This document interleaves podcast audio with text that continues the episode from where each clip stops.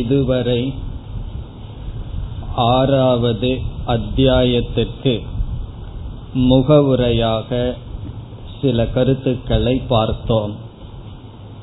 இன்று நாம் ஆறாவது அத்தியாயத்திற்குள் செல்கின்றோம். முதல் ஸ்லோகம். ஸ்ரீ பகவானுவாச்ச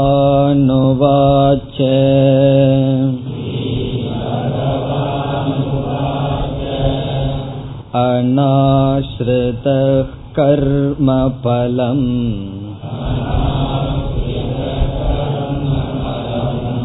கார்யம் கர்ம கரோதி யஹ.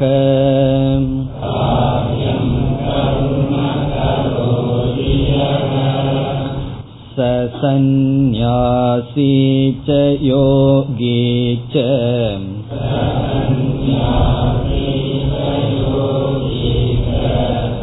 ந நிரக்ஞர் ந சாக்ரியஹ.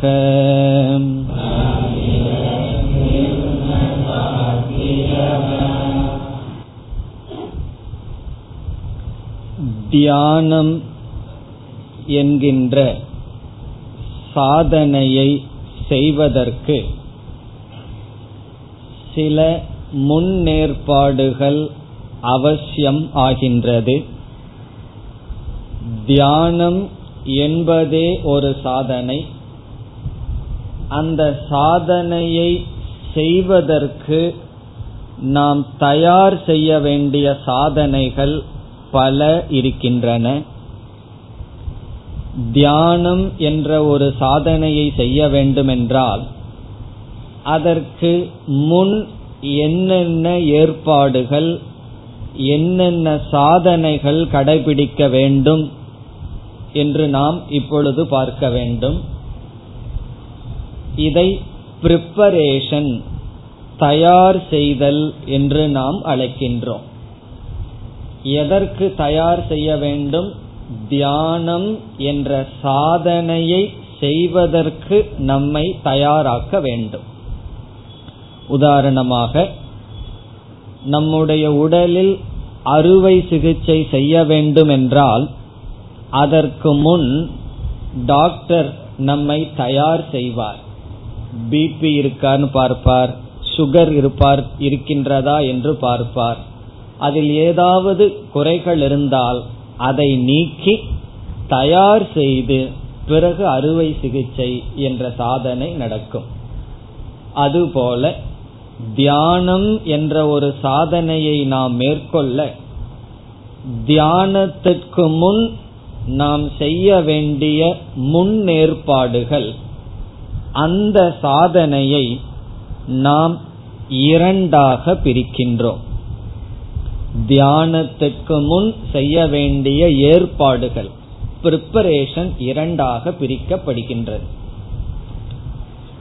முதல் ஏற்பாடு, முதல் சாதனைக்கு பகிரங்க சாதனம் என்று பெயர். பகிரங்க சாதனம். இங்கு சாதனம் என்றால் பிரிப்பரேஷன், தயார் செய்தல். எதற்கு? தியானத்துக்கு. தியானம் என்ற சாதனையை மேற்கொள்ள நாம் செய்கின்ற முன்னேற்பாடுகள், தியானம் செய்வதற்கு முன் நாம் செய்கின்ற சாதனைகள். முதல் சாதனை பகிரங்க சாதனம். இரண்டாவது அந்தரங்க சாதனம். அந்தரங்க சாதனம் என்பது இரண்டாவது. முதலாவது பகிரங்க சாதனம். பகிரங்க சாதனம் என்றால் ஒரு நாளில் நாம் 15 நிமிடங்கள் தியானம் செய்ய வேண்டும் என்றால் 15 நிமிடங்கள் அமர்ந்து நாம் செய்கின்ற தியானம் எந்த அளவு நமக்கு பலனை கொடுக்கின்றது, அந்த சாதனையை நாம் செய்ய முடியும் என்பது அந்த நாளில் மீதி 23 மணி நேரம் நாம் எப்படி வாழ்ந்துள்ளோம் என்பதை பொறுத்து. நம்முடைய தியானத்துக்கு முன் முழு வாழ்க்கையினுடைய பிரதிபிம்பம்தான் தியானத்தில் நம்முடைய நிலை. பகிரங்க சாதனம் என்றால் நம்முடைய வாழ்க்கை முறை, பொதுவான சாதனைகள். தியானத்துக்கு முன் சில ப்ரிப்பரேஷன், சில தேவைகள், சில ஏற்பாடுகள் செய்ய வேண்டும். அது அந்தரங்க சாதனை. பகிரங்க சாதனை என்றால் நம்முடைய முழு வாழ்க்கை எப்படி அமைய வேண்டும், அது பகிரங்க சாதனை ஆகின்ற. அந்தரங்க சாதனை என்றால் தியானத்துக்கு முன் செய்யப்பட வேண்டிய ஏற்பாடுகள். அதாவது எப்படிப்பட்ட இடம், எப்படிப்பட்ட காலம், எப்படிப்பட்ட ஆசனம், பிறகு எப்படி அமர வேண்டும், இவைகளெல்லாம் அந்தரங்க சாதனை. இப்ப அந்தரங்க சாதனை என்றால் தியானம் செய்வதற்கு முன் செய்யப்பட வேண்டிய ஏற்பாடுகள். பகிரங்க சாதனை என்றால் ஒரு நாள் முழுதும் நாம் கடைபிடிக்க வேண்டிய நியமங்கள். எப்படி நாம் முழுமையாக ஒரு நாளை கழித்தால் தியானம் வெற்றியாக அமையும், அது பகிரங்க சாதனை என்று சொல்லப்படுகிறது. நம்ம காலையிலிருந்து சாயந்தரத்து வரைக்கும் அல்லது ஒரு நாள் பூரா இஷ்டம் போல வாழ்ந்து கொண்டு தியானத்தில் அமர்ந்தால் தியானமே செய்ய முடியாது, அல்லது அந்த சாதனை நமக்கு கைகூடாது. நம்முடைய 15 நிமிட தியானம் மீதி வாழ்ந்த நாளினுடைய ரிசல்ட், மீதி வாழ்ந்த நாளினுடைய பிரதிபிம்பம் அல்லது பலன். ஆகவே இங்கு பகவான் எப்படி 6வது அத்தியாயத்தை அமைத்துள்ளார் என்றால், பகிரங்க சாதனமாக சில சாதனைகளை சொல்லப் போகின்றார். தியானம் என்ற சாதனையை நீ செய்து அதனுடைய பலனை அடைய வேண்டும் என்றால் உன்னுடைய வாழ்க்கை எப்படி இருக்க வேண்டும், முழு நாள் எப்படி உனக்கு அமைய வேண்டும், இது தியானத்துக்கு முன் செய்கின்ற ஏற்பாடல்ல, நம்முடைய வாழ்க்கை முழுவதும் எப்படி இருக்க வேண்டும் சொல்ல போகின்றார்.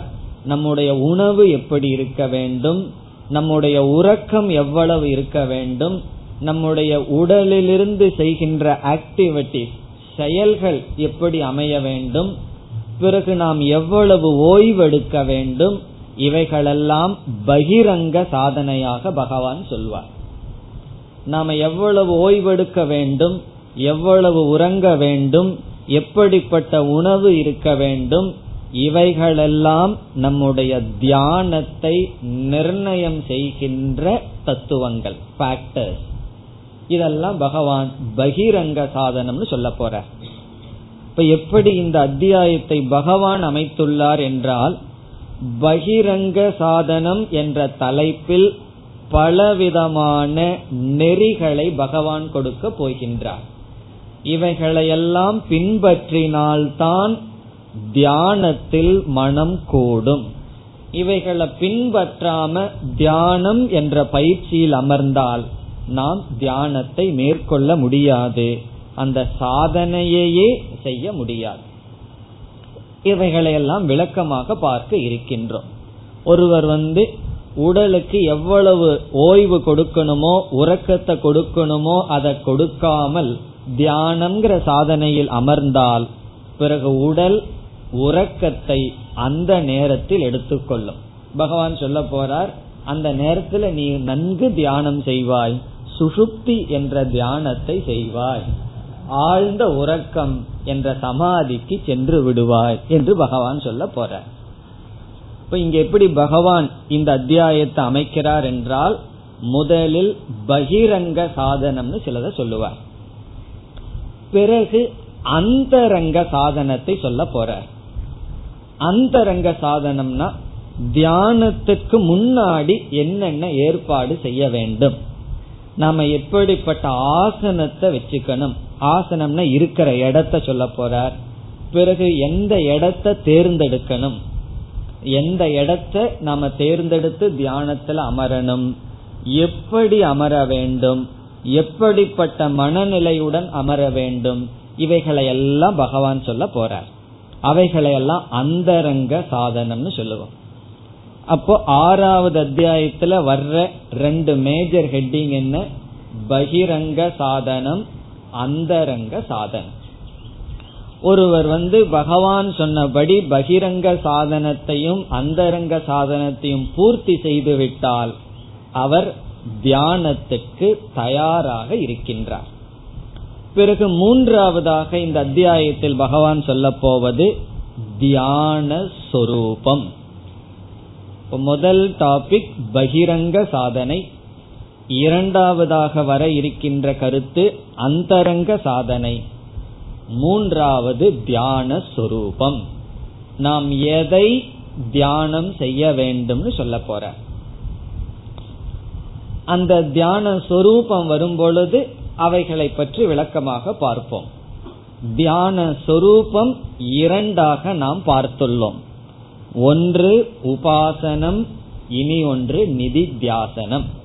தியான சொரூபம் இரண்டு விதம், உபாசனா ரூப தியானம், நிதித்தியாசன ரூப தியானம். பகவான் இங்கு நிதித்தியாசன ரூபமான தியான சொரூபத்தை சொல்வார். பிறகு நான்காவதாக வருகின்ற அடுத்த தலைப்பு இந்த அத்தியாயத்தில் தியான பலம். இவ்விதம் தியானம் மேற்கொண்டால் நமக்கு என்ன பலன் கிடைக்கும், எப்படிப்பட்ட பிரயோஜனத்தை அடைவோம் என்று சொல்ல போகின்றார். நாம் அடைகின்ற பிரயோஜனம் நாம் எப்படிப்பட்ட தியானத்தை செய்கிறோம் என்பதை பொறுத்து. இங்கு பகவான் நிதித்தியாசனம் என்ற தியானத்தை சொல்வதனால் நிதித்தியாசனத்தினால் வருகின்ற பலனை சொல்வார். இப்ப கொஞ்சம் ஸ்லோகங்கள் வரும் வரை, இந்த அத்தியாயத்தினுடைய கடைசி பகுதி வரும் வரை, இந்த நான்கு தலைப்புகளுக்குள் நாம் இருப்போம். இந்த நான்கு தலைப்புகள் என்ன? பகிரங்க சாதனம், அந்தரங்க சாதனம், தியான சொரூபம், தியான பலன். இதத்தான் பகவான் பேச போறார். இந்த நான்கு கருத்தை பேசி முடிச்சதற்கு பிறகு அர்ஜுனன் ஒரு கேள்வியை கேட்பான். இந்த அத்தியாயத்தினுடைய கடைசி பகுதி வரும்போது அர்ஜுனன் ஒரு கேள்வி கேட்பான். என்னால தியானம் பண்ண முடியல, இந்த மனச எனக்குள்ள வச்சிருக்கிறதுங்கிறது காத்த கையில வச்சிருக்கிறது போலன்னு சொல்ல போகின்றான். பிறகு பகவான் தியானத்துக்கு வரும் தடைகள், அந்த தடையை நீக்க உபாயம், அதை பற்றி பேசுவார். மீண்டும் அதற்கு பிறகு அர்ஜுனன் ஒரு கேள்வியை கேட்பான். அதற்கும் பதிலை பகவான் சொல்வார். இதுதான் இந்த அத்தியாயம். இப்ப அர்ஜுனன் இனி கேள்வியை கேட்க போற வரைக்கும் பகவான் பேசுகின்ற கருத்து நான்கு தலைப்பின் கீழ் வருகின்றது. பகிரங்க சாதனம், அந்தரங்க சாதனம், தியான சொரூபம், தியான பலம். பகவான் இந்த நான்கு கருத்துக்களை வரிசையாக சொல்வதில்லை, மாற்றி மாற்றி சொல்கின்றார். முதல்ல பகிரங்க சாதனத்தை சொல்லுவார், பிறகு திடீர்னு தியானத்தினுடைய பலனை சொல்லுவார், பிறகு அந்தரங்க சாதனத்தை சொல்லுவார், பிறகு பகிரங்க சாதனத்தை சொல்லுவார், பிறகு தியானத்தினுடைய சொரூபத்தை சொல்லுவார். இவ்விதம் இந்த நான்கு கருத்துக்களும் மாறி மாறி பகவான் சொல்கின்றார். இப்ப நம்ம ஆறாவது அத்தியாயத்தை படிக்கும்போது எப்படி படிக்கணும்னு சொன்னா, எந்த ஸ்லோகங்கள் இந்த நான்கு கருத்துல எந்த கருத்தை சொல்லுதுன்னு தெரிந்து நாம் விபாகம் செய்ய வேண்டும். அது நம்முடைய பொறுப்பு. ஆனா பகவான் முதல்ல பகிரங்க சாதனம், பிறகு அந்தரங்க சாதனம், பிறகு தியான சொரூபம், பிறகு தியான பலன் முறையாக சொல்லவில்லை, மாறி மாறி சொல்கிறார். இடையில தியான பலனை சொல்லுவார், பகிரங்க சாதனத்தை சொல்லுவார், திடீர்னு அந்தரங்க சாதனத்தை சொல்லுவார். இவ்விதம் பகவான் சொல்லி இருக்கின்றார். இனி நாம் முதல் ஸ்லோகத்தில் ஆரம்பித்து ஆறாவது ஸ்லோகம் வரை பகிரங்க சாதனையை பகவான் சொல்கின்றார். முதல் ஆறு ஸ்லோகங்கள் பகிரங்க சாதனம். அதற்கு அடுத்த ஸ்லோகங்கள்ல என்னென்ன வருகிறது என்று அந்த ஸ்லோகங்களுக்கு வந்ததற்கு பிறகு பார்ப்போம். இப்ப எந்த நிலையில் நாம் இந்த அத்தியாயத்திற்குள் நிலைக்கின்றோம்? 4 கருத்துக்கள் வர இருக்கின்றது. பகிரங்க சாதனம், அந்தரங்க சாதனம், தியான சொரூபம், தியான பலன். இப்பொழுது நாம் பகிரங்க சாதனத்திற்குள் செல்கின்றோம். இந்த கருத்து முதல் 6 ஸ்லோகங்களில் இருக்கின்ற. இப்ப பகிரங்க சாதனம் என்றால் என்ன என்பதை நாம் பார்த்து விட்டோம். தியானம் என்ற சாதனை வெற்றிகரமாக நடைபெற நாம் கடைபிடிக்க வேண்டிய நியமங்கள் தியான காலத்தில் கடைபிடிக்க வேண்டிய நியமங்கள் அல்ல, மற்ற நேரத்தில் கடைபிடிக்க வேண்டிய நியமங்கள். இப்ப தியான காலத்துல நீ இந்த மாதிரி கண்ணை மூடிருன்னு பகவான் சொன்னார்னா அது அந்தரங்க சாதனம். தியானம் பண்ணும்போது செய்ய வேண்டிய நியமங்கள், தியானம் பண்ணாத நேரத்துல மற்ற நேரத்தில் நம்முடைய வாழ்க்கை எப்படி இருக்க வேண்டும், என்னென்ன தகுதிகள் அல்லது குணங்கள் பண்புகள் தேவை, இவையெல்லாம் சொல்றார். இதிலிருந்து என்ன தெரியுதுன்னு சொன்னா, தியானம்ங்கிறத செய்யறதுக்கே வாழ்க்கை முறைப்பட்டு இருக்க வேண்டும். வாழ்க்கை முறைப்படாமல் எதை வேணாலும் நீ செய்து கொண்டு தியானமும் நீ செய்யலாம் என்றால் அது உண்மையில் நடைபெறாது, தியானமே நடைபெறாது. அப்படி செஞ்சோம்னு சொன்னா அது தியானம் அல்ல, தியானாபாசம். தியானாபாசம்னா தியானம்னு நம்ம நினைச்சிட்டு இருக்கோம், அவ்வளவுதான். தியானம்னு நினைச்சிட்டு எதையோ பண்ணிட்டு அதுக்கு பேரு தியானம்னு நினைச்சிட்டு இருக்கோம். கண்ணை மூடி உட்கார்ந்துட்டா தியானம் ஆகுமா? அல்லது சில பேர் சொல்லுவார்கள், காலையில 4 மணிக்கு எதை நீ செய்தாயோ அது நல்லா சித்தி ஆகும்னு சொன்னா பால்காரர்களுக்கு தான் பெரிய சித்தி ஆகும். ஆனா அவங்கதான் 4 மணிக்கு எந்திரிச்சு அவங்க பிசினஸ நல்லா பண்றார்கள். அப்படி எல்லாம் இல்லையே. அப்படி அந்த நேரத்துல யார் எதை செய்தாலும் சித்தி ஆகும்னா எதை செய்கிறார்கள், என்ன செய்கிறார்கள் இருக்கே. அப்படி தியானம் என்பது என்ன, உண்மையிலேயே அது நமக்குள் நடைபெற வேண்டும் என்றால் இங்கு பகவான் பகிரங்க சாதனையாக சிலதை சொல்ல போறார். சில பண்புகள், சில சாதனைகளை சொல்றார். அதில் நாம் ஆரம்பிக்கின்றோம். இந்த பகிரங்க சாதனை ஒன்று அல்ல, பலதை சொல்ல போறார். நம்ம உறக்கத்தை முதல் கொண்டு சொல்ல போறார். நீ எவ்வளவு தூங்கணும், எவ்வளவு முழிச்சிருக்கணும், உன்னுடைய உணவு எப்படி இருக்கணும், உன்னுடைய ஆக்டிவிட்டிஸ் எப்படி இருக்கணும், நீ ஓய்வெடுக்கிறது எவ்வளவு ஓய்வெடுக்கணும், அதிகமாக ஓய்வெடுக்க கூடாதுன்னு சொல்ல போறார், குறைவாகவும் ஓய்வெடுக்க கூடாதுன்னு சொல்ல போறார். இவைகளெல்லாம் பகிரங்க சாதனமா சொல்லுவார். அதில் முதல் பகிரங்க சாதனமாக பகவான் கூறுவது கர்ம யோகம். இப்ப முதல் ஸ்லோகத்தில் முதல் பகிரங்க சாதனமாக பகவான் கர்மயோகத்தை தியானத்துக்கு அங்கமாக அறிமுகப்படுத்துகின்றார். 6வது அத்தியாயம் எதோடு துவங்குகின்றது? கர்மயோகத்துடன் துவங்குகின்றது. கர்மயோகம்னா என்னன்னு கேட்க மாட்டீர்களே, அதான் நம்ம படித்துள்ளோம். கர்மயோகம் யார் செய்துள்ளார்களோ, கர்மயோக வாழ்க்கையை யார் செய்து கொண்டிருக்கிறார்களோ, கர்மயோக வாழ்க்கையை மேற்கொள்பவர்களினால் தான் தியானம் என்ற சாதனையை செய்ய முடியும், செய்தால் வெற்றியை அடைய முடியும். கர்மயோகம்னா என்னன்னு மறந்து போச்சேன்னா சுருக்கமா ஞாபகம் வச்சுக்கணும்னா, தார்மீக ஜீவனம், தர்மமாக வாழுதல், தர்மத்தை பின்பற்றி வாழ்க்கையை அமைத்தல் கர்மயோகம். கர்மயோகம்ங்கிற தலைப்புல நம்ம எவ்வளவோ கருத்து பேசியிருந்தாலும் கர்மயோகம் என்றால் தர்மப்படி வாழ்தல். இது ரொம்ப கிராஸ் டெபினிஷன். கொஞ்சம் பக்கத்துல போகணும்னு சொன்னா ஈஸ்வர அர்ப்பணமாக கர்மத்தை செய்தல், கடமைகளில் பயனை எதிர்பார்க்காமல் இருத்தல், வேறு சில செயல்களில் வருகின்ற பலனை எதிர்பார்த்தாலும் இறைவனுடைய பிரசாதமாக ஏற்றுக்கொள்ளுதல், இவைகளெல்லாம் கர்மயோகத்தினுடைய அங்கங்கள். அந்த கர்மயோகத்துடன் பகவான் இந்த அத்தியாயத்தை துவங்குகிறார். இப்ப தியானம் நல்லா செய்யணும்னா என்ன பண்ணணும்னா கர்மயோகத்தில் வாழ்க்கையை ஆரம்பிக்க வேண்டும். இப்ப முதல் 2 ஸ்லோகங்களில் பகவான் கர்மயோக ஸ்துதி செய்கின்றார்.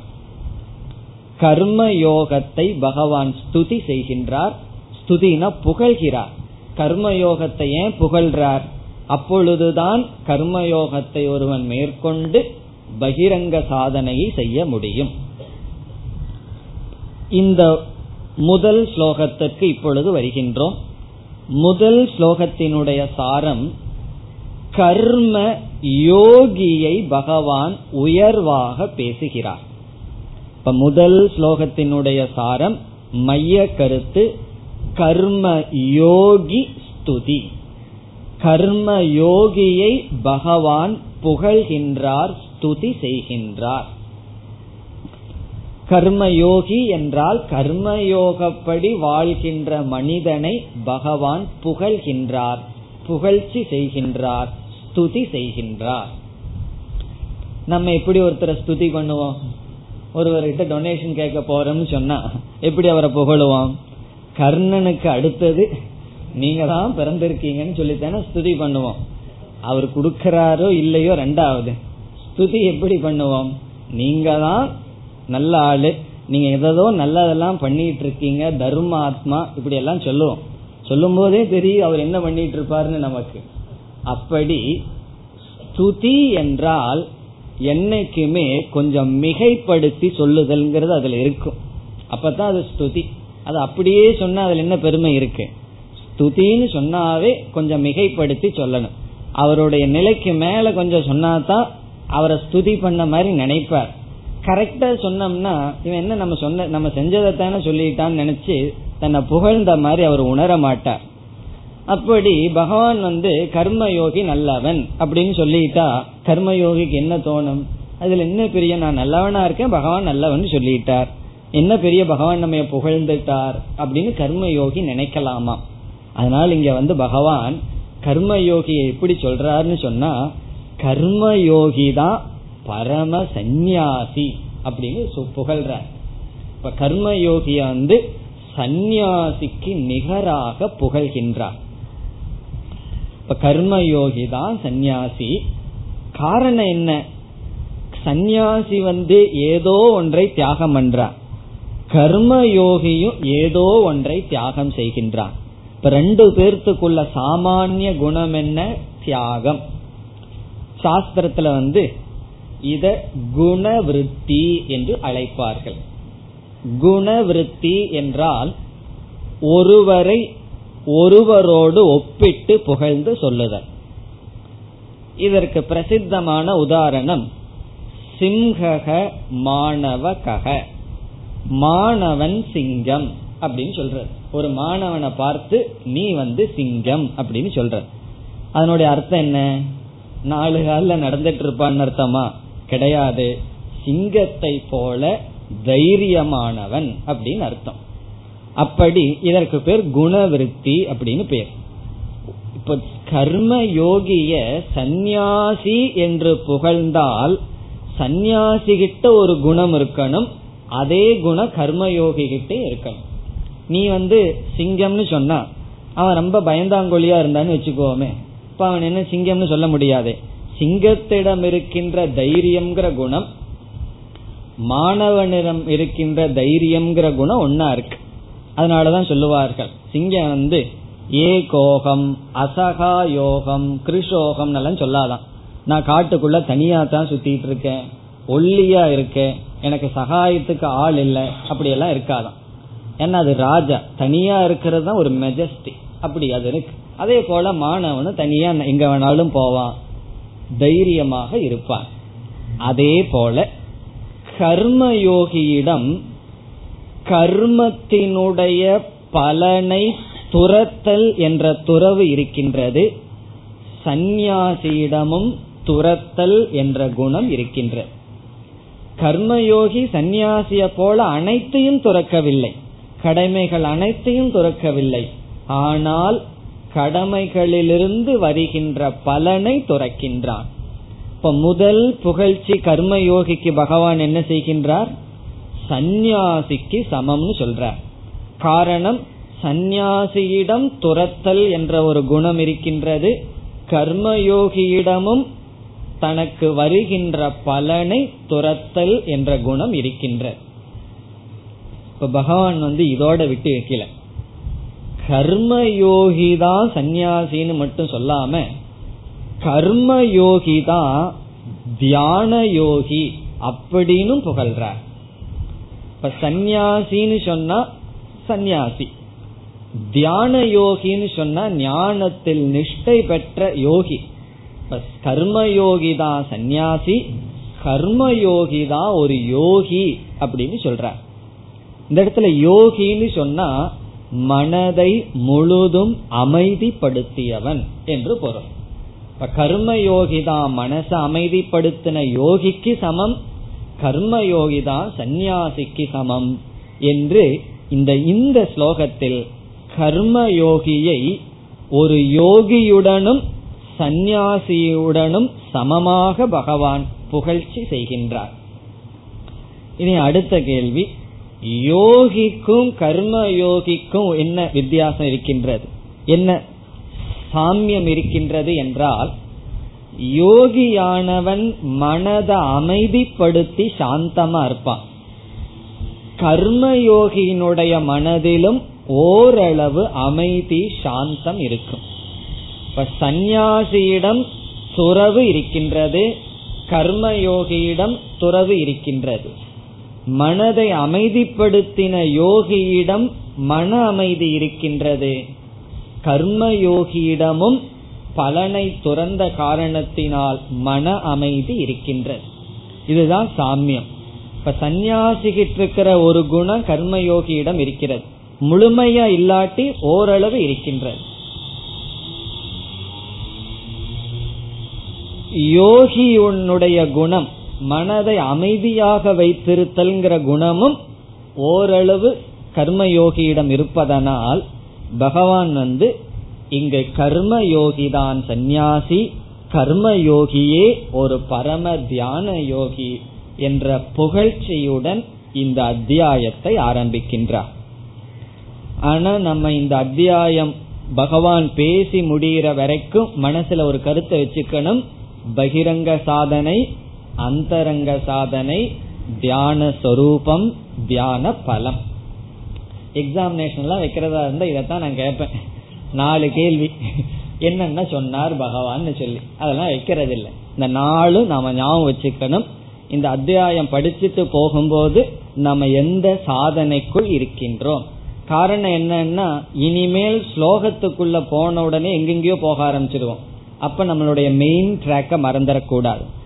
6வது ஸ்லோகம் வரைக்கும் பகிரங்க சாதனைங்கிற தலைப்புல எதோ கருத்தை பார்க்க இருக்கின்றோம். அப்ப நம்ம மறந்துடக்கூடாது. இவைகளெல்லாம் தியானத்துக்கு வெற்றியை கொடுக்கின்ற சாதனை, வெளியே இருந்து உதவுகின்ற சாதனை. இந்த வெளியே இருந்து சப்போர்ட் பண்றேன்னு சொல்றது போல பகிரங்க சாதனை, உள்ளேயே உங்களோடையே இருந்து சப்போர்ட் பண்றேன்னு சொல்றது சப்போர்ட் பண்றது, கூடையே இருந்து தொந்தரவு கொடுக்கறது இல்ல, கூடையே இருந்து சப்போர்ட் பண்றது அந்தரங்க சாதனை. நான் வெளியே இருந்து உங்களுக்கு சப்போர்ட் பண்ணுவேன்னு பார்லிமெண்ட்ல சொல்றது பகிரங்க சாதனை. பகிரங்க சாதனை என்னன்னா, மற்ற நேரத்தில இருந்து தியானத்துக்கு உதவி செய்தல். அந்த கருத்தை நாம் மறந்துவிடக் கூடாது. இப்பொழுது ஸ்லோகத்திற்குள் செல்லலாம். அநாஸ்ருதக கர்ம பலம். கர்ம பலம் என்றால் கர்மத்தினுடைய பலனை, நம்முடைய கர்மத்தினுடைய பலனை, நாம் செய்கின்ற செயலினுடைய ரிவார்டு, அதனுடைய பலனை. அநாஸ்ருதக என்றால் சார்ந்திருக்காமல், சார்ந்திருக்காமல். கர்மபலம் அநாஸ்ருதக, கர்ம பலனை சார்ந்திருக்காமல். காரியம் கர்ம. காரியம் என்றால் செய்யப்பட வேண்டிய, காரியம் என்றால் செய்யத்தக்க, செய்யப்பட வேண்டிய, செய்யத்தக்க வேண்டிய. அடுத்த சொல் கர்ம என்றால் ஆக்டிவிட்டி, செயல். இப்ப காரியம் கர்ம, செய்ய வேண்டிய செயலை. யக கரோதி, யகங்கிறது கடைசி சொல் முதல் வரியில். எவன் கரோதினா செய்கின்றானோ, எவன் செய்கின்றானோ. யக கரோதி, கரோதினா செய்கிறானோ. இரண்டாவது வரியில சொல்ல போறார் அவன்தா சந்நியாசி, அவன்தா யோகின்னு சொல்ல போறார். இப்ப முதல் வரியில பகவான் கர்ம யோகத்தினுடைய லட்சணத்தையே சொல்றார். இந்த விதத்தில் எவன் செயலை செய்கிறானோ, இந்த விதம்தான் கர்மயோகத்தினுடைய சாரம். இப்ப பகவான் கர்மயோகத்தினுடைய சாரத்தை முதல்ல சொல்லி, யக எவனொருவன் காரியம் கர்ம செய்ய வேண்டிய செயலை, கர்ம பலம் அனாஸ்ருதக அதனுடைய பலனை எதிர்பார்க்காமல் செய்கிறானோ. சுருக்கமா என்ன, எவன் கர்மயோகத்தை செய்கின்றானோ என்பதுதான் இதனுடைய சாரம். இனி ஒவ்வொரு சொல்லுக்கும் விளக்கம் பார்ப்போம். அனாஸ்ருதக என்றால் சார்ந்தில்லாமல் இருத்தல். கர்ம பலம் என்றால் நம்முடைய பலனை, நம்முடைய செயலினுடைய ரிசல்ட், நம்முடைய செயலினுடைய விளைவை, அதனுடைய பலனை சாராமல். இந்த இடத்துல சங்கரர் சொல்றார் அனாசிரிதகங்கிறதனுடைய சாரம் கர்ம பலனில் பற்றில்லாமல். கர்ம பலனை சாராம கர்மம் செய் அப்படின்னு சொன்னா என்னுடைய அர்த்தம் என்னன்னா, கர்மத்தினுடைய பலன்ல பற்றை வைக்காதே. இதனுடைய அர்த்தம் என்னன்னு சொன்னா, கர்மண்யே அதிகாரஸ்தே மா பலேஷு கதாச்சனன்னு பகவான் சொல்லியிருக்கார். உனக்கு கர்மம் செய்வதில் அதிகாரம் உண்டு, அதற்கு பிறகு பலன் இறைவன் நிர்ணயம் செய்து இயற்கையின் மூலமாக பகவான் கொடுப்பார். அதனால எது வருதோ அதை ஏற்றுக்கொள்ளு சொல்லுவார். அதனால உன்னுடைய புத்தியில கற்பனை பண்ணி இதுதான் பலன் வரணும்னு நினைக்காதே. உன்னுடைய கடமையை நீ செய், அதற்கான பலனை பகவான் கொடுப்பார். பகவான் தான் சரியாக கொடுப்பார். ஆகவே அனாசிரிதகன்னு சொன்னா, எனக்கு இந்த பலன் வந்தாதான் இதை நான் செய்வேன், பலன் வரல அப்படின்னா செய்ய மாட்டேன். நம்முடைய கடமைகளையே அப்படி நினைச்சுக்குவோம். நீ திருப்பி செய்வானான்னு முதல்ல தெரிஞ்சுக்குவோம். செஞ்சாதான் என்னுடைய கடமையை செய்வேன், இல்லைன்னா செய்ய மாட்டேன் என்றெல்லாம் இல்லாமல், கர்ம பலனில் பற்றை வைக்காமல், கர்ம பலம் அனாஸ்ருதகசன் அப்படி இருந்து கொண்டு. இப்ப கர்ம பலன்ல பற்றில்லாம கர்மத்தை தானே செய்யணும். கர்ம பலன்ல பற்றில்லாம நான் எதையாவது செஞ்சிட்டு இருக்கிறேன்னா, அங்கேயும் பகவான் ஒரு கண்டிஷன் போட்டார், காரியம் கர்ம செய்ய வேண்டியதை செய்யணும். எனக்கு பற்று இல்லையே, கர்ம பலன்ல தான் நான் எதை வேணாலும் செய்வேன்னு சொல்லக்கூடாது, செய்ய வேண்டியதை செய்ய வேண்டும். இப்ப காரியம் சொன்னா நித்திய நைமித்திகாதி கர்ம, காமிய கர்மத்தை விட்டு நித்திய கர்ம நைமித்திக கர்ம என்று நம்முடைய கடமைகளை, செய்ய வேண்டிய தார்மீகமான செயல்களை. காரியம்னு சொன்னா செய்ய வேண்டிய, கர்த்தும் யோக்கியம் காரியம் செய்வதற்கு யோக்கியமான செயல்களை, கர்த்தும் யோக்கியம். யோக்கியம்னா ஃபிட், கர்த்தும்னா செய்வதற்கு, செய்வதற்கு தகுந்த செயல்களை எவன் அதுவும் பற்றில்லாமல் செய்கின்றானோ. பயக அனா கர்மபலம் அனாஸ்ருதக காரியம் கர்ம கரோதி. இவன் யாருன்னு சொன்னா, இவன் தான் கர்மயோகி. இப்ப கர்மயோகிங்கிறவன் யார், தன்னுடைய பலன் மீது பற்றில்லாமல், பிறகு செய்ய வேண்டிய செயலை முறையாக செய்பவன். இவனை யாருன்னு பகவான் சொல்றார் இரண்டாவது வரியில. சக அவன் சந்நியாசி, அவனேதான் சந்நியாசி. இந்த கர்மயோகிதான் சந்நியாசி. எவன் இப்படி செய்கின்றானோ அவன்தான் சந்நியாசி. இப்ப கர்மயோகியினுடைய மனசுல எப்படி இருக்கும், ஒரு குளிர்ச்சி வரும். என்ன சொல்லார், பகவான் நம்மையே சன்னியாசின்னு சொல்லிட்டாரேன்னு சொல்லி இனி அவனுடைய மனதை பகவான் குளிர் வைக்கின்றார். யோகீச்ச, அவனே யோகி. சக சந்நியாசி, அந்த கர்மயோகியே சந்நியாசி. அந்த கர்மயோகியே யோகிதான். அவனே சந்நியாசி, அவனே யோகி. இங்க சந்நியாசின்னு சொன்னா ஞான யோக நிஷ்டக அப்படின்னு அர்த்தம். சிரவணம் மனனம் காரியத்தை செஞ்சிட்டு இருக்கிற சந்நியாச ஆசிரமத்தில் வாழ்கின்ற மனிதன், ஞான யோகத்தில் ஈடுபட்டு கொண்டிருக்கின்ற சந்நியாசி. யோகி என்றால் தியான யோக நிஷ்டக, தியான யோகத்தை செய்து கொண்டிருக்கின்ற சந்நியாசி. ஞானத்தை அடையணும், மோட்சத்தை அடையணும்னு வைராகியம் வந்த உடனே ஒருத்தன் சன்னியாசி ஆயிடுறான். சன்னியாசி ஆகும்போது அவனுக்கு ஞானம் எல்லாம் கிடையாது, ஒன்னு இருந்துருது. வைராகியம் வந்தாச்சு, விட்டுட்டு வந்துட்டான். பிறகு அவன் என்ன செய்வான், முதல்ல ஞான யோகத்தை மேற்கொள்வான். ஞான யோகம்னா சாஸ்திரத்தை கேட்டல், சிந்தித்தல், சாஸ்திரம் படித்தல்ங்கிற சாதனையை செய்து வருவான். அது சந்நியாசிங்கிற சொல்லி சொல்லப்படுகிறது. சந்நியாசம்ங்கிற உயர்ந்த ஆசிரமத்தில், நான்காவது ஆசிரமத்தில், கடைசி ஆசிரமத்தில் வசிப்பவன் ஞான யோக சாதனையில் ஈடுபட்டு இருப்பவன். யோகி அப்படிங்கிற இந்த இடத்துல யோகிங்கிற சொல்லல பகவான் ஞான யோக சாதனைய முடிச்சதுக்கு அப்புறம் என்ன பண்ணுவான், ஞான நிஷ்டை அடைகிறதுக்கு தியான யோகத்தில் ஈடுபடுவான். இந்த அத்தியாயத்துல சொல்ல போற தியான யோகத்தில் அவன் முழு நேரத்தில் ஈடுபடுவான். இப்ப சாஸ்திரம் எல்லாம் படிச்சுட்டு இருக்கும் போது தியானம் பண்ண மாட்டானான்னு சொன்னா கொஞ்ச நேரம் தியானம் பண்ணுவான், மீதி நேரம் எல்லாம் படிச்சுட்டு இருப்பான். பார்ட் டைம் ஒர்க் மாதிரி, ஏதோ ஒரு மணி நேரம் அரை மணி நேரம் தியானம், மீதி நேரம் எல்லாம் படிப்பு சிந்தனை அதுல இருப்பான். பிறகு கிராஜுவலா அவனுடைய டைம் எப்படி மாத்தணும்னு சொன்னா எல்லாம் படிச்சு முடிச்சுட்டா ஒரு மணி நேரம் ரெண்டு மணி நேரம் படிக்கிறதுக்கு, மீதி நேரம் எல்லாம் எதற்குனா கான்டம்ப்ளேஷன், சிந்தனை, நிதித்தியாசனத்து, அதிக கால நிதித்தியாசனம். அப்படி முதல்ல சந்நியாசி அதிக காலம் சிந்தனையிலேயே இருக்கான், அறிவை பெருக்குவதற்காக இருக்கின்றான். பிறகு அதே சந்நியாசி அறிவு அடைந்தவுடன் அறிவில் நிலை பெறுவதற்காகவே காலத்தை பயன்படுத்துகின்றான். அந்த சந்நியாசியை இங்கு பகவான் யோகி என்ற சொல்லல சொல்றார். யோகி சந்நியாசி, உண்மையான யோகி, உண்மையான சந்நியாசி யாருன்னு முதல்ல நம்ம தெரிஞ்சுக்குவோம். அப்படிப்பட்டவன கர்மயோகியோட சமமா சொல்றார். கர்மயோகி யாருன்னு சொன்னா இப்படிப்பட்ட சந்நியாசிக்கு சமமானவன், இப்படிப்பட்ட யோகிக்கு சமமானவன்.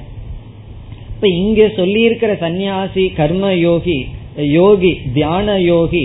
அவன் கர்மயோகியா இருந்திருப்பானா இருந்திருக்க மாட்டானான்னா, அவன் கர்மயோகியா இருந்து பகிரங்க சாதனை எல்லாம் செய்து மன தூய்மையெல்லாம் அடைஞ்சு அவன் சந்நியாசியாகி ஞான யோக சாதனை செஞ்சு தியான யோகத்துல இருந்துட்டு இருக்கான்.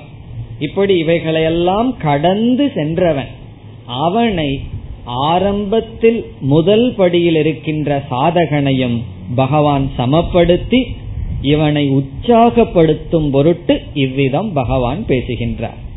அதனால கர்மயோகி நினைச்சிடக்கூடாது, ஓஹோ நம்ம தான் சன்னியாசி, நம்ம தான் யோகி, எல்லாத்தையும் அடைஞ்சிட்டோம்னு நினைக்க கூடாது. உற்சாகப்படுத்துவதற்காக பகவான் இவ்விதம் சொல்கின்றார். இத ரொம்ப கஷ்டப்பட்டு சங்கராச்சாரியார் இந்த இடத்துல நிலைநாட்டுறார். பகவான் ஸ்துதிதான் பண்றார், உண்மைன்னு நினைச்சு ஏமாந்துராதேன்னு சொல்றார். கர்மயோகி ஸ்துதி பண்ண உடனே நாம எல்லாம் அடைஞ்சிட்டமே நினைஞ்சிடக்கூடாது. இது ஒரு ஸ்துதி தான். எதற்கு ஸ்துதி பண்றாருன்னா, கர்மயோகத்தை ஸ்கிப் பண்ணிட்டு தியான யோகத்துக்கு நீ வர முடியாது. தர்மத்தை விட்டுட்டு தர்மாதீத நிலைக்கு வர முடியாதுன்னு சொல்ற. நீ தர்மத்தை தியாகம் பண்ணிட்டு, தியாகம் சொன்ன தர்மத்தை அனுஷ்டானம் பண்ணாம தர்மத்தை தியாகம் பண்ணிட்டு தர்மத்திற்கும் அதர்மத்திற்கும் அப்பாற்பட்ட நிலைக்கு வர முடியாது. தர்மத்தை அனுஷ்டானம் செய்துதான் தர்மத்தை தியாகம் பண்ணணும்னு பகவான் சொல்ல விரும்புகின்றார். பிறகு கடைசி பகுதியில் ந நிரக்னிஹி நச அக்ரியஹ. இங்க என்ன பகவான் சொல்றார், உண்மையிலேயே சந்நியாசின்னு சொன்னா சந்நியாசிக்கு லட்சணம் இருக்கு. நிரக்னிஹி என்பது சந்நியாசிக்கு ஒரு லட்சணம் சாஸ்திரத்துல. கிரகஸ்தாசிரமத்தில் இருப்பவர்களுக்கு லட்சணம் சாக்னிகி. சந்நியாசாசிரமத்தில் அல்லது சந்நியாசிக்கு இனி ஒரு பெயர் நிரக்னிகி. நிரக்னிகி என்பது சந்நியாசிக்கு இனி ஒரு பெயர். இதனுடைய அர்த்தம் என்னன்னா, நம்முடைய வைதிக சம்பிரதாயப்படி பிரம்மச்சரிய ஆசிரமத்திலிருந்து கிரகஸ்த ஆசிரமத்திற்குள் ஒருவன் செல்கின்றான், இல்லறத்துக்கு ஒருவன் செல்கின்றான். செல்லும் பொழுது ஒரு அக்னியானது வளர்த்தப்படும். அக்னிஹோத்திரம் செய்வதற்கு அவன் வீட்டுல ஒரு அக்னியானது, ஒரு சின்ன ஹோம குண்டம் போட்டு அதுல தீ வளர்க்கப்படும். கார்கபத்யா அக்னின்னு அந்த அக்னிக்கே பேர். பிறகு அந்த கிரகஸ்தன் என்ன செய்ய வேண்டும், அக்னிஹோத்திரம்னு ஒரு கர்ம, அது வந்து ஒரு 10 நிமிஷம் தான் ஆகும். காலையில செஞ்சாலும் சாயந்தரம் செஞ்சாலும், காலையில ஒருக்கா செய்யணும், சாயந்தரம் ஒருக்கா செய்யணும் அந்த அக்னிஹோத்திரம்ங்கிற கர்ம. பிறகு வேறு ஏதாவது யாகங்கள் யக்ஞங்கள் செய்ய வேண்டும் என்றாலும் அந்த யாக குண்டத்தை பயன்படுத்தி செய்து வருவான். அவன் என்ன செய்யணும், அந்த அக்னிய அணையாம பாதுகாத்து கொண்டிருக்க வேண்டும். திருமணம் செய்த நாள்ல இருந்து அந்த அக்னிய வந்து அவன் மெயின்டைன் பண்ணிட்டே இருக்கணும். அந்த அக்னி வந்து அவங்கிட்ட வீட்டுல இருந்துட்டே இருக்கு. ரெண்டே நிபந்தனையில தான் அந்த அக்னிய வந்து அணைக்கலாம். ஒன்று, அவன் இறந்து விட்டால் அந்த அக்னியை எடுத்து தான் அவனுக்கு கடைசி காரியத்தை செய்யறது. அது வரைக்கும் அந்த அக்னி இருந்துட்டே இருக்கணும். இரண்டாவது, சந்நியாச ஆசிரமத்திற்கு போகும் பொழுது அந்த அக்னியை அவன் தியாகம் செய்யலாம். இந்த அக்னி கர்மம் வந்து மனிதனுக்கு மேல் மெம்பருக்கு தான், அந்த புருஷனுக்கு தான் அவனுடைய டியூட்டி தான் அந்த நெருப்பை வந்து பாதுகாத்து கொண்டு இருப்பது. இப்ப அக்னின்னு சொன்னா அவன் எடுத்துக்கொண்ட நெருப்பு, சாக்னிகின்னு சொன்னா அந்த நெருப்புடன் அவன் கூடியவன். இந்த நெருப்பு வந்து எதை குறிக்கின்றது, கர்மத்தினுடைய அங்கம் என்பதை குறிக்கின்றது. கர்மத்துக்கு அங்க நெருப்பு. ஏன்னா விதவிதமான யாகங்களுக்கு அந்த நெருப்பானது பயன்படும். இப்ப அந்த கிரகஸ்த என்ன செய்யணும், வாழ்நாள் முழுவதும் அந்த நெருப்பை பாதுகாத்துட்டே வரணும். அவன் இறந்துட்டான்னு சொன்னா அந்த நெருப்பை எடுத்து தான் அவனுக்கு கடைசி காரியம் பண்ணணும். அதற்கு பிறகு அவன் வளர்த்த அந்த நெருப்பு அணைக்கப்படலாம். அல்லது வைராகியத்தை ஒருவன் அடைந்து சந்நியாசாசிரமத்திற்கு வந்துவிட்டால் அவனும் இறந்ததற்கு சமம். பிறகு என்னன்னா அந்த நெருப்பை அணைத்து விடலாம். அதாவது இந்த டாக்டர்ஸ் வந்து சொல்லுவார்கள், யாருக்காவது பிரெயின்ல அடிபட்டு சாக போற நிலையில இருக்கின்றான், ஹார்ட் மட்டும்தான் அங்க பீட் ஆயிட்டு இருக்கு, கிளினிக்கலி டெட் அப்படின்னு சொல்லுவார்கள். அதாவது மருத்துவப்படி ஆள் செத்துட்டார், ஆனாலும் இன்னும் கொஞ்சம் அந்த ஹார்ட் மட்டும் வேலை செஞ்சிட்டு இருக்கு, பிழைச்சு வரமாட்டார். அப்படிப்பட்ட கண்டிஷன்ல இருப்பவர்களுக்கு ஒன்று சொல்லுவார்கள், கிளினிக்கலி டெட்னு சொல்லுவார்கள். அதே போல சந்நியாசி பிலாசபிக்கலி டெட். அவன் கிளினிக்கலா ஒருத்தன் சாகலான்னு சொன்னா பிலாசபிக்கலா ஏன் ஒருத்தன் சாக கூடாது, அப்படி இறந்தவன் சந்நியாசி. இப்ப சந்நியாசிய பொறுத்த வரைக்கும் அந்த அக்னி போயிடுதுன்னு சொன்னா அவன் இறந்ததற்கு சமம். அதனாலதான் சன்னியாசி உயிரோடு இருக்கும் போது அவருடைய போட்டோக்கெல்லாம் மாலை போடலாம். உங்க வீட்டுல உங்க போட்டோவுக்கு வீட்டுல போகும்போது மாலை போட்டுட்டு இருந்தா உங்களுக்கு எப்படி இருக்கும்?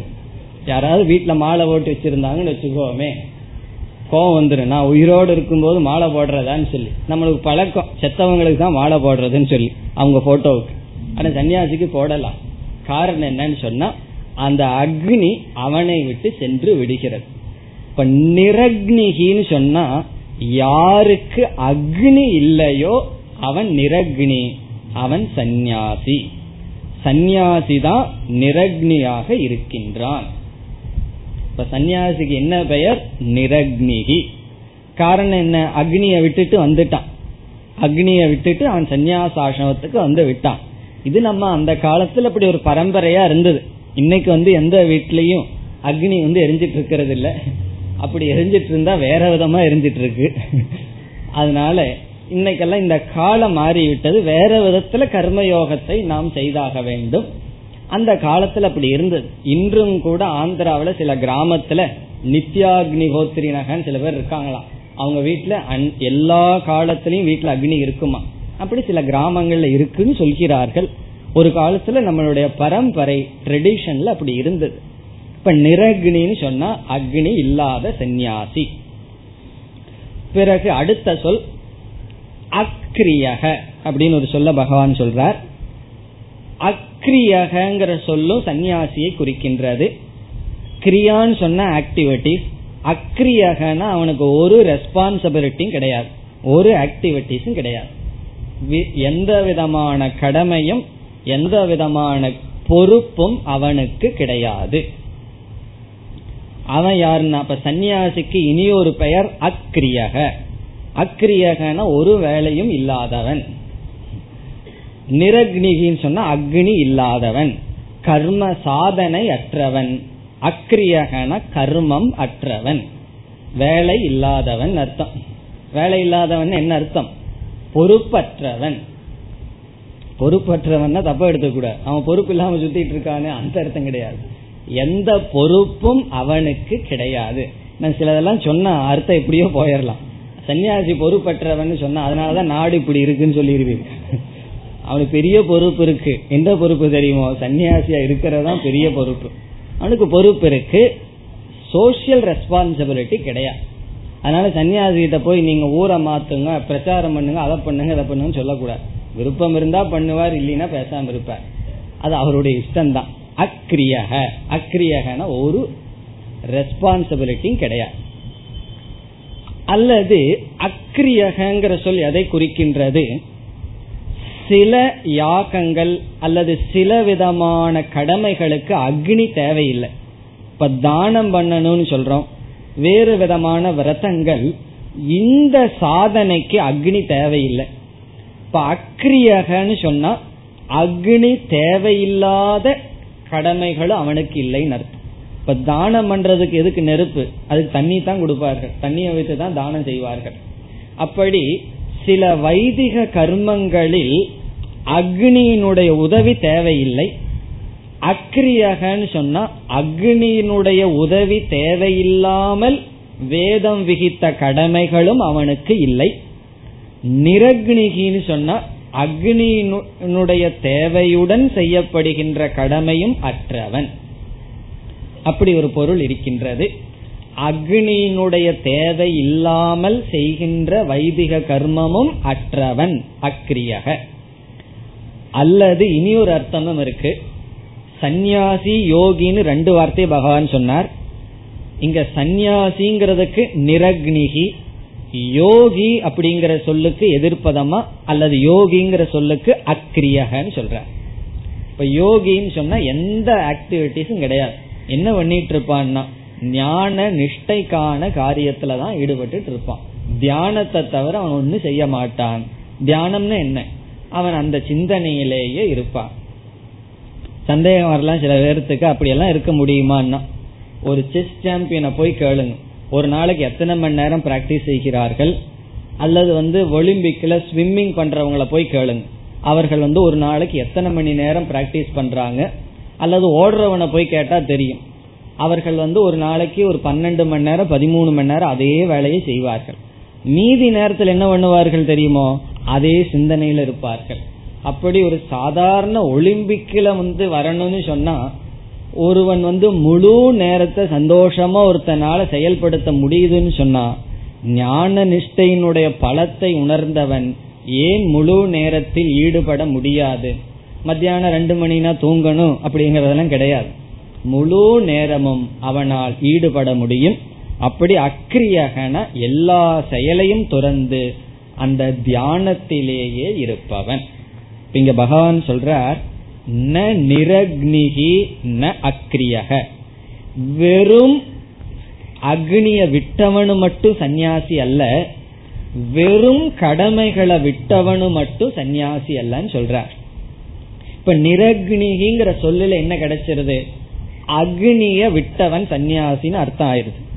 அப்போ ஒருத்தன் வந்து சோம்பேறித்தனத்துல அக்னிய விட்டுறான், கடமையில செய்யறதில்லை. அக்ரியகன எந்த செயலிலும் பொறுப்பிலும் இல்லாதவன்.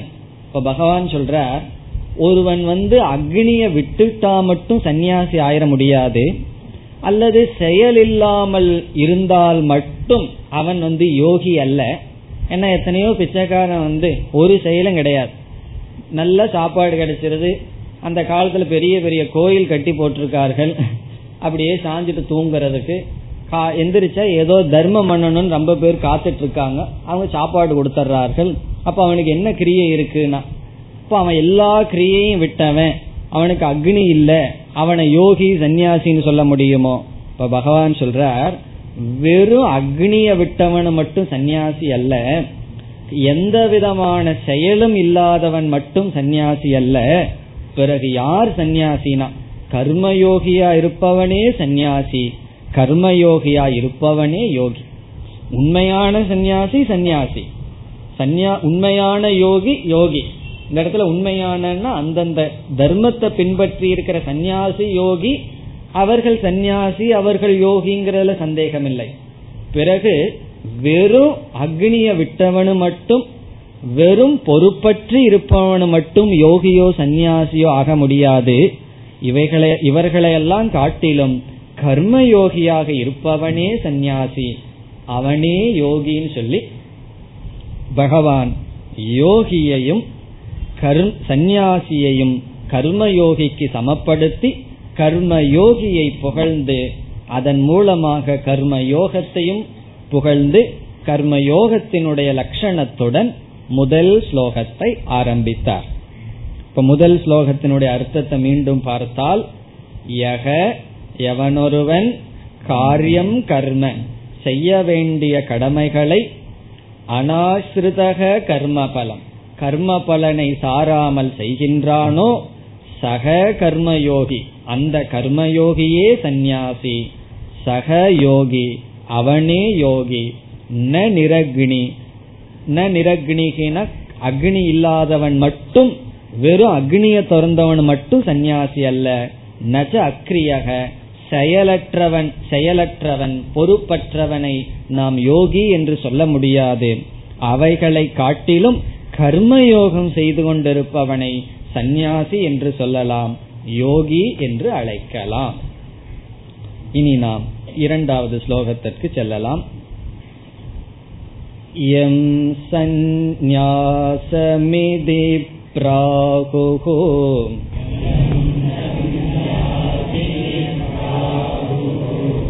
யோகம் தம் வித்தி பாண்டவ.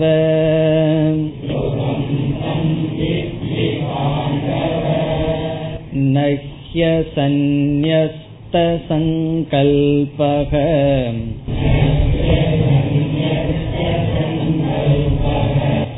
யோகி பவதி கஷ்சன.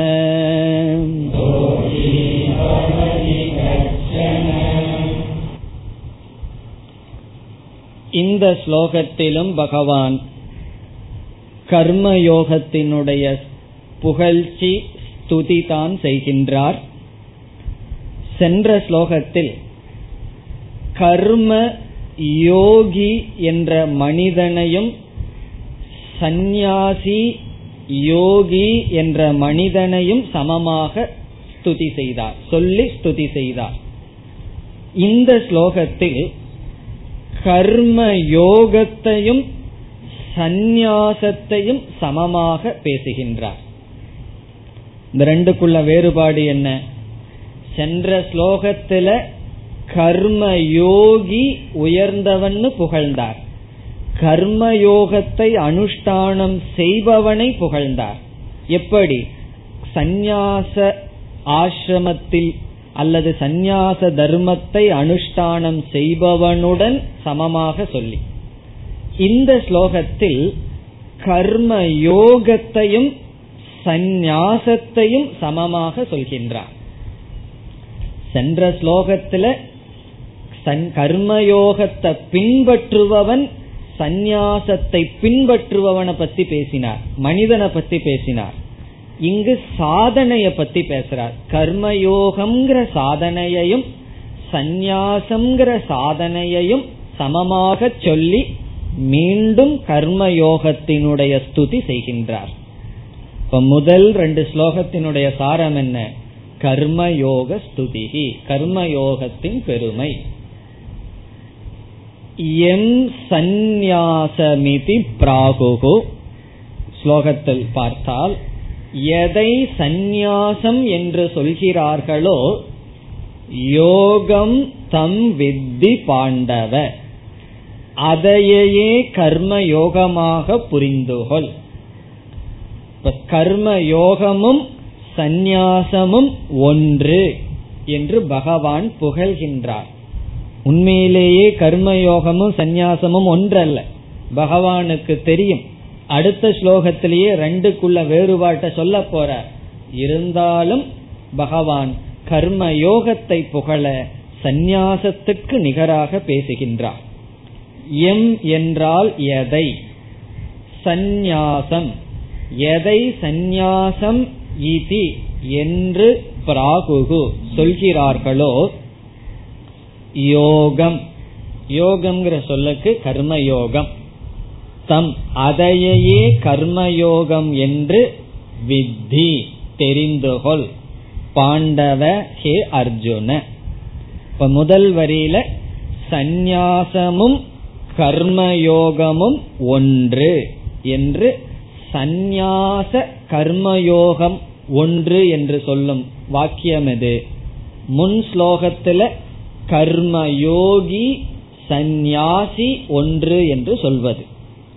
2னுடைய சாரம் என்னன்னா கர்மயோகம் பகிரங்க சாதனம். 2வது வரியை அடுத்த வகுப்பில் பார்க்கலாம்.